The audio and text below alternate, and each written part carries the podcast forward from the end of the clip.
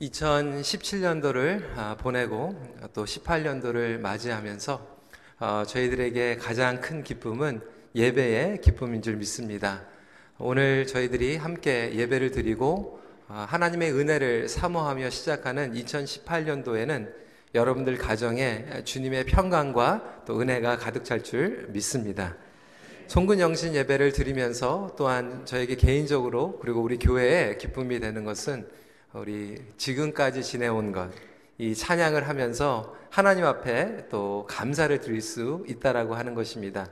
우리 원로 목사님, 박재훈 목사님께서 이 곡을 작곡하셨는데 이제는 많은 젊은 세대들이 모르는 것 같아요. 그래서 제가 예전에도 아르헨티나에서 집회를 하는데 이 찬양을 하더라고요. 그래서 제가 설교를 하면서 저희 교회 원로 목사님이신 박재훈 목사님께서 이 곡을 작곡하셨다라고 아, 자랑을 하고 말씀을 전한 적이 있습니다. 하나님께서 우리 교회를 통하여서 행하시는 놀라운 일들을 감사를 드립니다. 오늘은 한 해를 마감하면서 어제나 오늘이나 신실하신 하나님의 은혜라고 하는 제목으로 말씀을 나누겠습니다. 여러분, 그 무엇도 하나님의 은혜를 막을 수 없습니다. 믿으십니까? 한 해를 돌아보며 감사하는 마음이 우리에게 있습니다.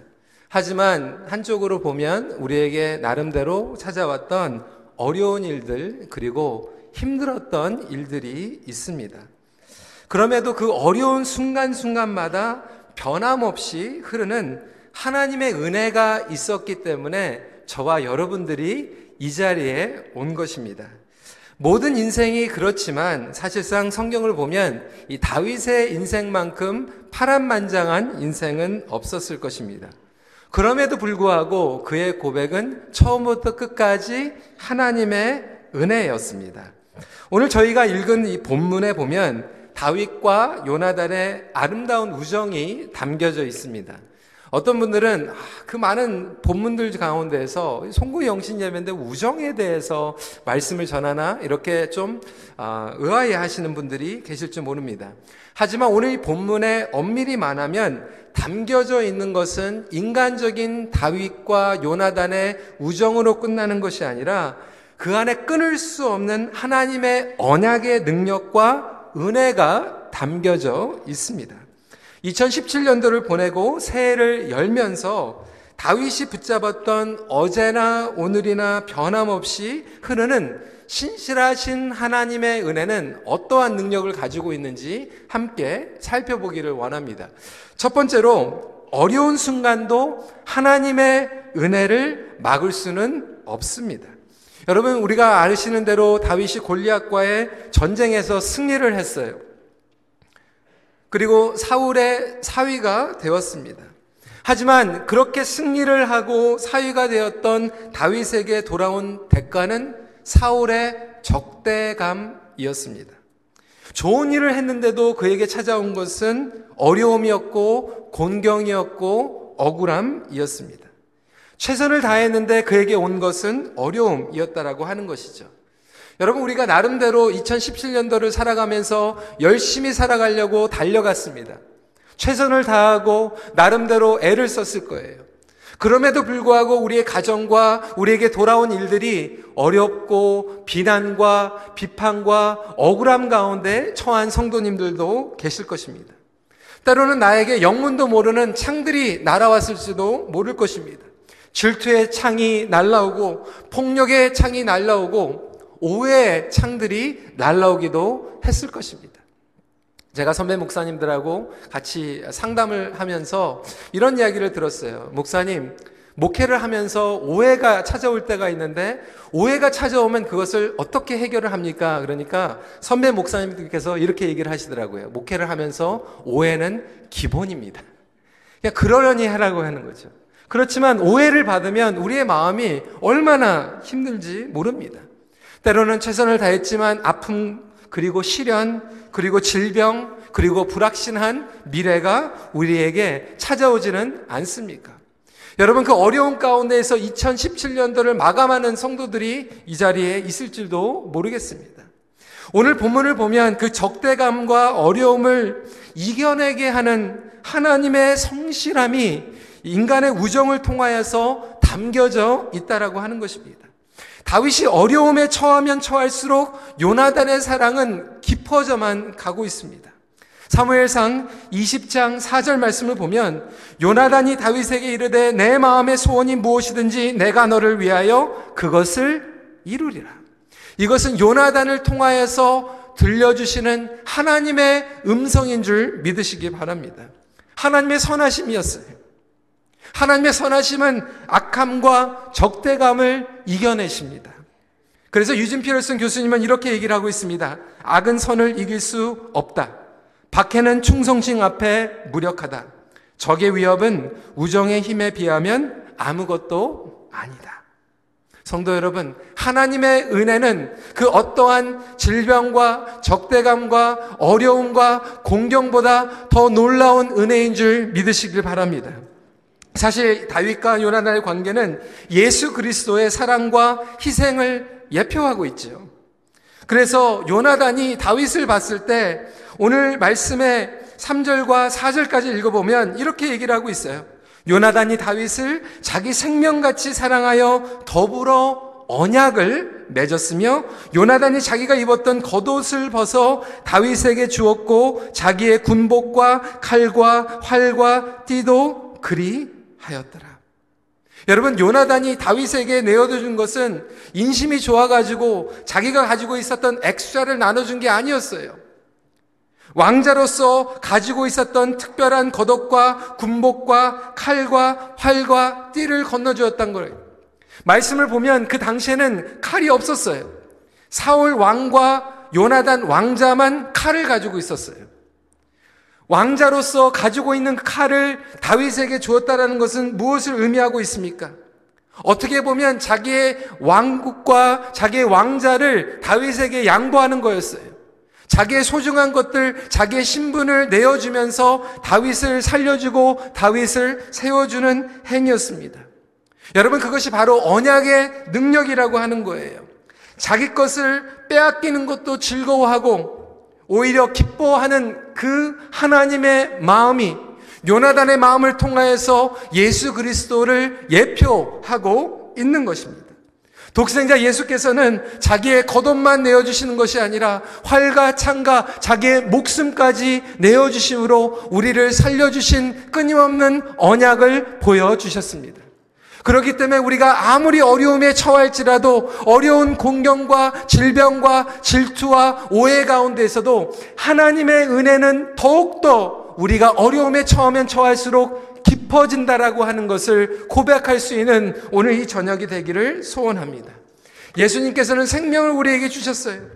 그러한 프렌십을 우리에게 보여주셨습니다. 요한복음 15장 13절 14절 말씀 한 목소리로 같이 읽도록 하겠습니다.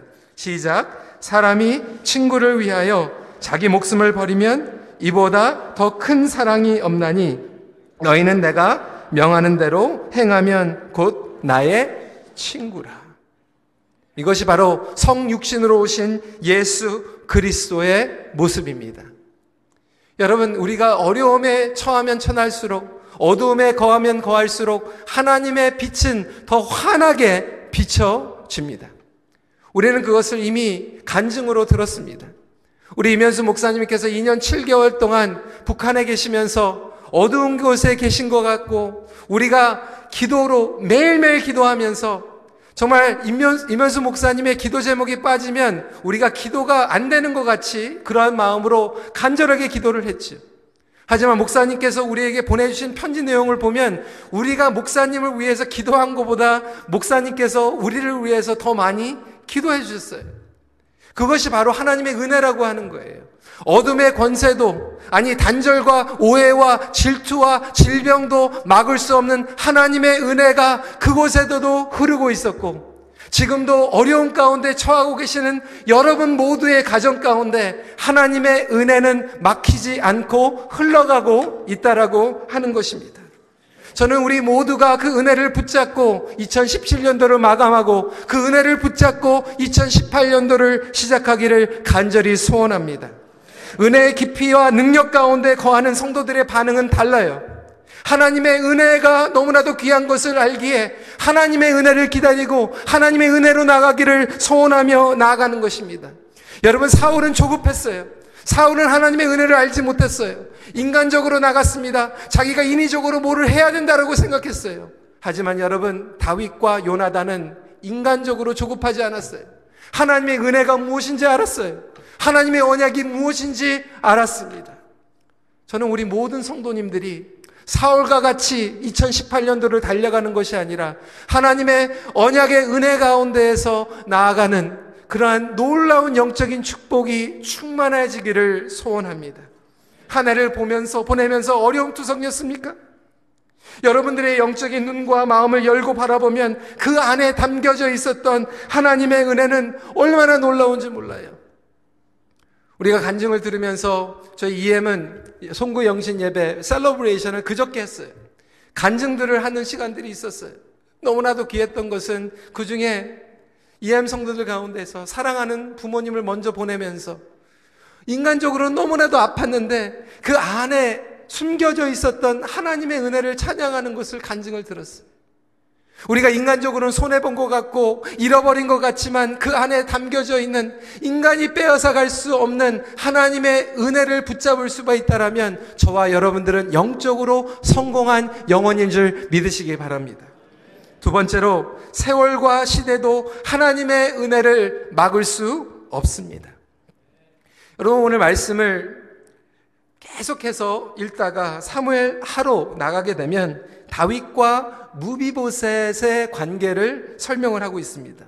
다윗이 나중에 하나님의 은혜 가운데서 왕이 되었어요. 그런데 왕이 되고 나서 언약의 은혜를 기억한 거예요. 어려운 순간들을 다 통과한 후에 결국 다윗은 왕이 되었습니다. 그리고 나서 생각이 난 것은 사울과 요나단의 집안이었어요. 사울에게 쫓기던 시절 요나단과 맹세한 우정의 약속이 생각났던 거죠. 그래서 사무엘상 20장 42절에 다윗은 이렇게 얘기하고 있습니다. 이렇게 기억하고 있죠. 요나단이 다윗에게 이르되 평안히 가라. 우리 두 사람이 여호와의 이름으로 맹세하여 이르기를 여호와께서 영원히 너와 나 사이에 계시고 내 자손과 내 자손 사이에 계시리라 하였느니라. 하나님의 언약은 우리에게만 머물러 있는 것이 아니라 여러분 다음 자손들에게도 흘러갈 줄 믿으시길 바랍니다. 시대가 지나고 자손들이 지나갈지라도 하나님의 은혜는 우리의 삶 가운데서 여전히 흐르고 있다라고 하는 것입니다. 그래서 결국 다윗은 요, 요나단의 아들이었던 무비보셋을 찾아내게 되죠. 사무엘하 4장 4절 말씀 같이 읽도록 하겠습니다. 시작. 사울의 아들 요나단에게 다리 저는 아들 하나가 있었으니 이름은 무비보셋이라. 전에 사울과 요나단이 죽은 소식이 이스라엘에 올 때에 그의 나이가 다섯 살이었는데 그 유머가 안고 도망할 때 급히 도망하다가 아이가 떨어져 절게 되었더라. 세월이 지나고 시간이 지났는데도 불구하고 잊지 않으시고 우리를 끝까지 찾으시는 하나님의 언약의 은혜가 다윗이 무비보셋을 찾는 그 장면을 통하여서 담겨져 있는 거예요. 여러분, 무비모셋은 어떠한 인생이었습니까? 비극적인 인생이었죠. 어렸을 때 유모가 안고 가다가 떨어뜨려서 다리가 다치게 되고 절름발이가 되었어요.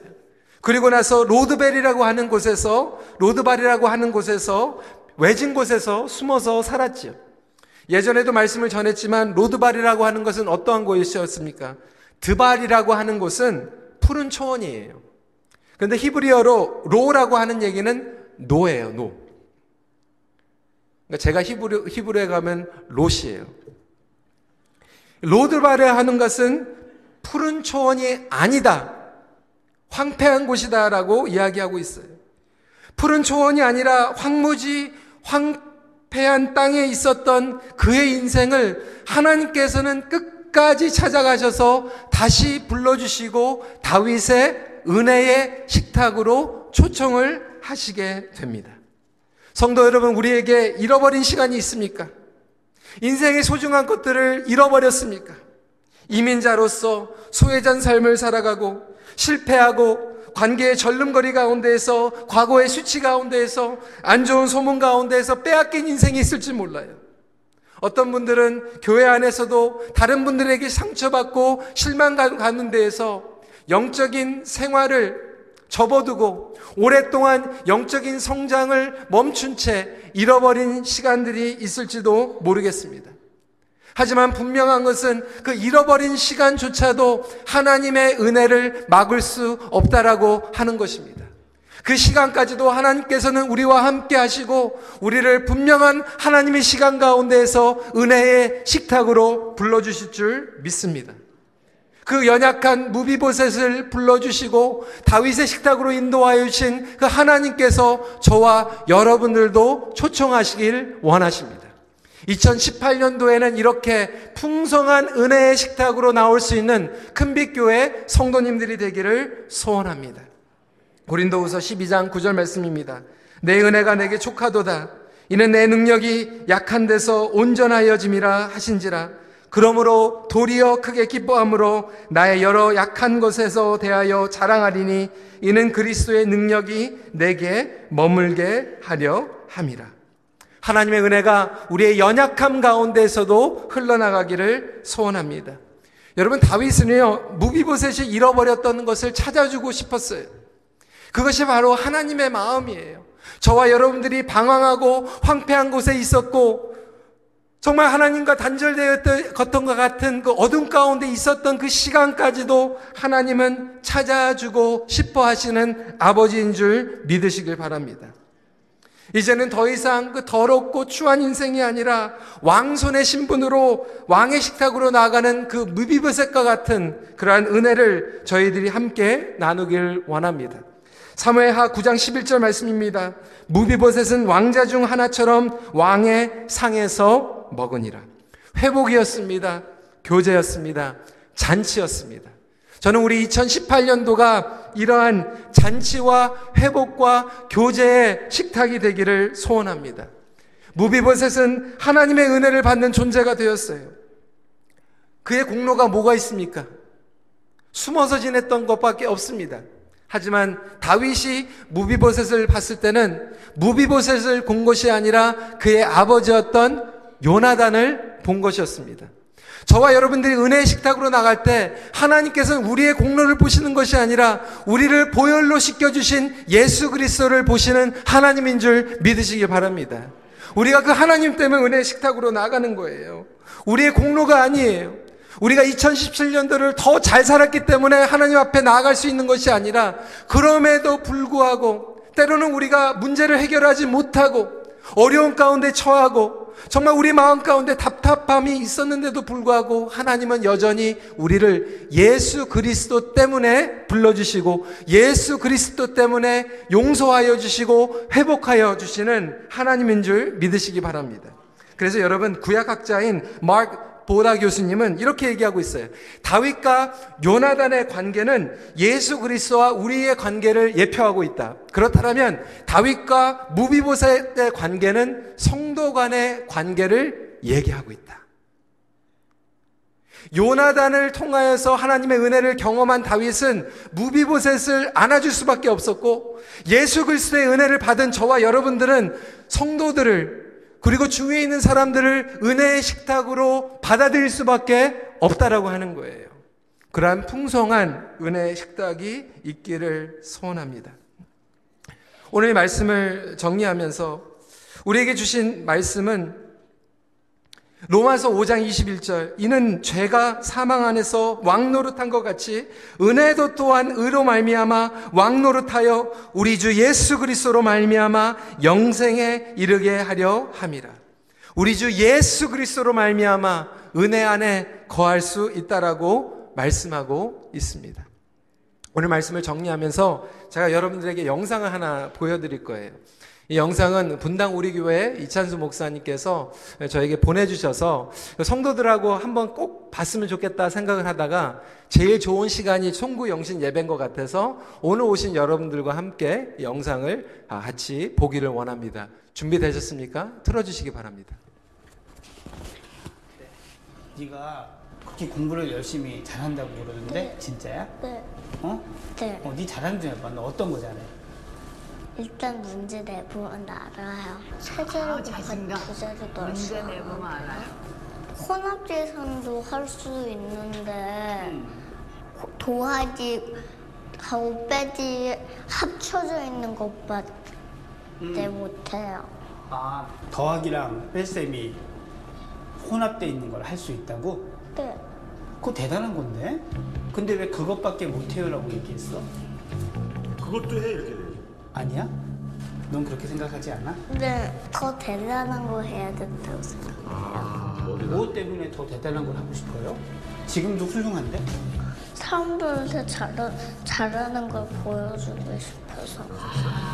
예상치 못했던 서진이의 대답. 왜 사람들한테 물고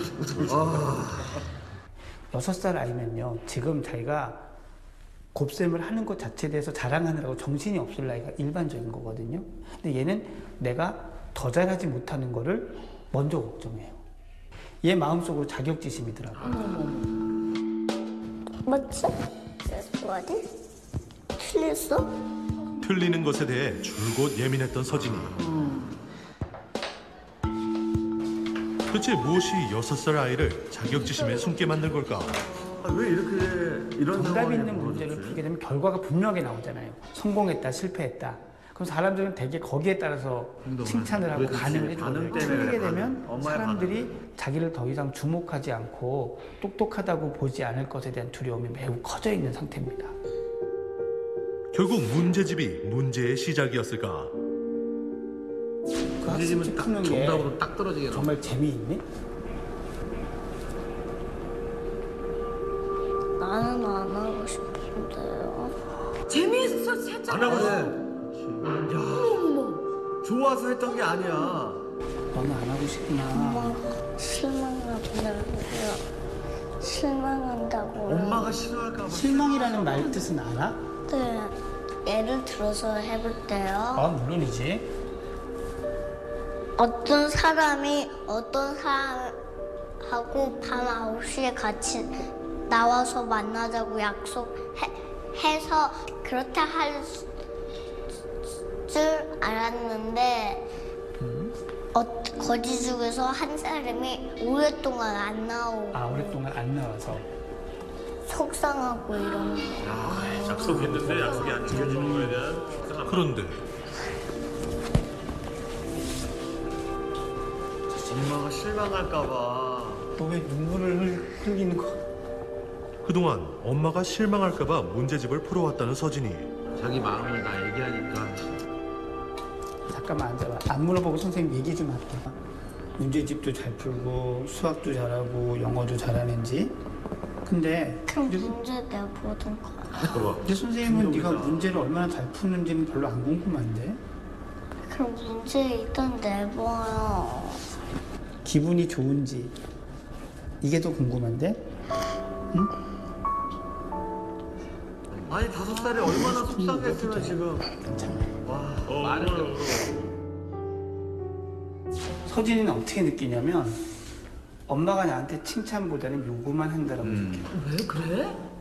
특히 공부하는 부분에 있어서. 진짜? 저는 공부를 서진이한테 그러니까요. 아까도 말씀하셨잖아요. 거든요. 예 본인이 원해서 하는 것 같아서 저는 옆에서 해준다는 부분이 그런 부분이었고.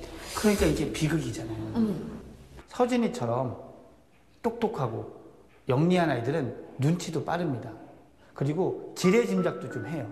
그러면서 엄마의 행동들을 하나하나 자기가 해석해 보다가 아 이게 이런 걸 풀라는 얘기구나. 풀면 엄마가 엄마 좋아하는 좋아해. 라고 생각을 하게 되죠. 정말 풀었을 때만 칭찬이 많이 간다든지 이런 경험이 더해지게 되면 아이의 마음속에는 그게 확신으로 바뀝니다. 세상에. 아이가 지금 하고 있는 그런 학습적인 그런 것 부분에 부담감을 조금 느끼고 있었다는 걸 몰랐고 그런 부분들을 아- 내가 조금 많이 해주지 풀어주지 못했던 그런 부분들도 결과가 확실하지 않는 거야. 좀 미안했고 아이를 맞춰서 더 신경을 써야 할 것 같다는 생각을 좀 많이 했어요. 여러분 이 영상을 보시면서 어떤 생각이 드셨어요?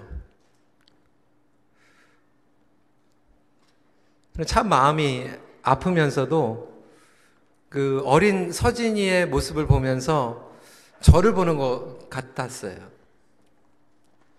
한 해 동안 우리가 어려운 가운데에서 문제들을 해결하려고 열심히 살아갔고요. 사실상 오늘 한 해를 보내면서 송구 영신 예배로 보내는 여러분들은 정말 어떻게든지 하나님 앞에서 하나님을 기쁘게 해드리고 나에 있는 문제들을 좀 해결해 보려고 몸부림치셨던 분들이 대부분이실 거예요. 그러면서 나름대로 그것을 해결하면 조금 하나님께서 더 기뻐하실 것 같고 하나님께서 우리를 받아주실 것 같고 그렇지 못할 때는 자격지심 가운데에서 우리 자신의 마음을 치면서 괴로워하고 마침 하나님의 은혜와 멀어진 것과 같이 우리가 고통 가운데에서 우리 자신을 정말 너무나도 공격하고 핀잔 주고 정말 그런 어려운 가운데 거하고 있지는 않았는지요. 여러분 그것은 오해예요. 하지만 그러한 오해 가운데에서 우리가 살아간다라면 그것만큼 비극이 없다라고 하는 것이죠. 하나님의 은혜는 저희가 문제를 해결하지, 해결하든 해결하지 못하든 막히지 않는 은혜입니다. 아니, 오히려 우리가 문제 가운데 있을 때 하나님의 은혜는 우리에게 더욱더 깊이 찾아오시고, 우리를 만져주시고, 우리를 회복시키시는 놀라운 은혜인 줄 믿으시기 바랍니다. 오늘도 저희가 주님 앞에 나갈 수 있었던 것은 문제를 해결했기 때문에 나아가는 것이 아니라 그것에 상관이 없이 하나님 앞에 달려갈 수 있는 왜 하나님께서는 우리를 자녀로 불러주셨기 때문에 그런 마음 가운데서 2017년도를 마무리하고 2018년도를 나갈 수 있는 저희 모두가 되길 원하고요. 여러분 그 은혜를 체험하고 나서 그것으로 끝나는 것이 아니라 우리의 주위에 있는 자녀들에게 우리의 주위에 있는 가족들과 지체들에게 그 풍성한 은혜로 나눠줄 수 있는 그런 마음으로 살아가기를 원합니다. 성도 여러분 하나님께서는 빼앗아 가시는 분이 아니 아니 우리가 잃어버렸던 것들을 회복시켜 주시는 하나님인 줄 믿으십니다. 말씀을 정리합니다. 세월이 지나도 변함없이 흐르는 하나님의 은혜 안에 거하십시오. 이 시간에 함께 같이 기도하는 시간 갖기로 하겠습니다. 이 시간에 우리 두 손을 활짝 펴고요. 간절한 마음으로 주님 앞에 기도할 때 하나님 제가 2017년도를 주님 앞에 칭찬받을 만한 그런 일들을 한 것도 있지만 정말 부끄러운 것들도 많이 있고 문제를 해결하지 못한 것들도 많이 있습니다. 하지만 여전히 우리의 삶 가운데서 흐르는 하나님의 은혜를 체험하며 나아가길 원하고 주님 그 은혜 가운데에서 2017년도를 마쳤고 그 은혜 가운데에서 2018년도를 경험하길 원합니다. 주님의 은혜가 아니면 하루도 살아갈 수가 없습니다. 우리 이 시간에 주여 한번 외치고 주님의 은혜를 구하며 나아가는 시간 갖도록 하겠습니다. 주여 주님 이 시간에 주님 앞에 나아갑니다. 아버지 하나님 주님의 은혜 가운데에서 2017년도를 마무리 가 여기해 주심을 감사드립니다. 주님 그렇습니다. 주님 우리가 어려움과 아버지 하나님 실패와 아버지 하나님 정말 우리 마음 가운데 있었던 그러한 고민 가운데 있었지만 주님 그렇지만 하나님의 은혜는 더욱더 풍성했고 더욱더 기쁘며 우리를 치유하여 주시고 회복하여 주신 은혜인 것을 감사드립니다. 아버지 하나님 그 은혜 때문에 여기까지 왔습니다. 아버지 하나님 그 은혜 때문에 저희들이 2018년도를 시작하게 하여 주심을 감사드립니다.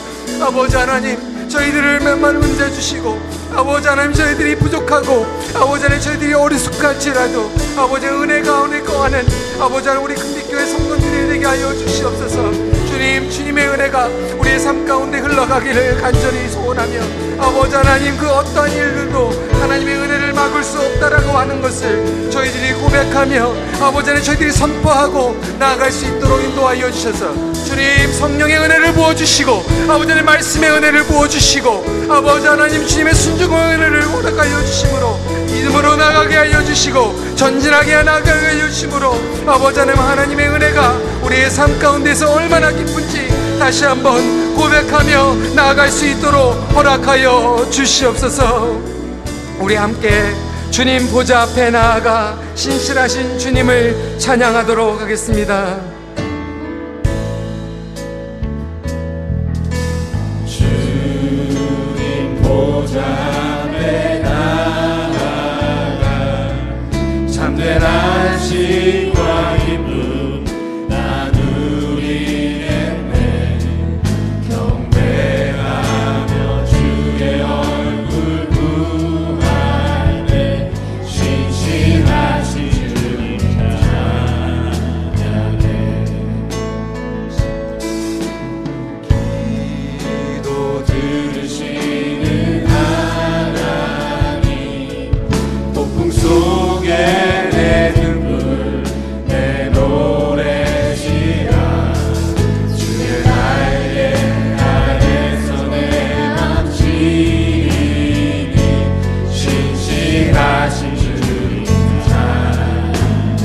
신실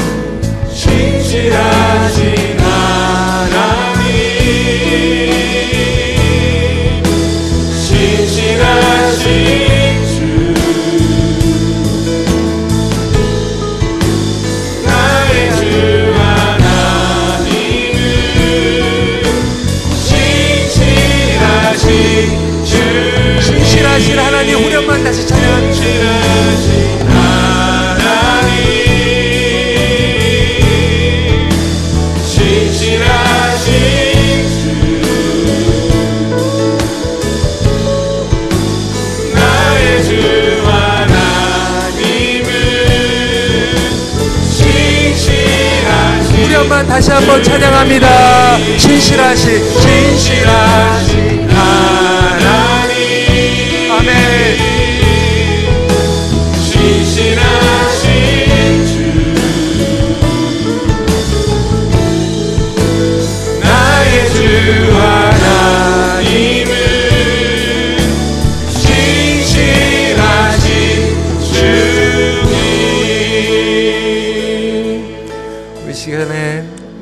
목사님께서 성찬 집례해 주신 저희 우리의 마음을 다시 한번 준비하며 기도하는 시간 갖길 원하고요.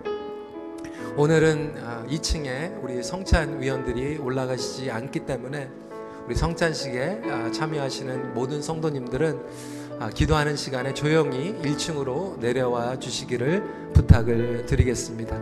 이 시간에 잠시 눈을 감고 성찬식을 준비하며 하나님의 신실하신 은혜를 감사하며 나아가는 시간 갖도록 하겠습니다. 기도하시겠습니다.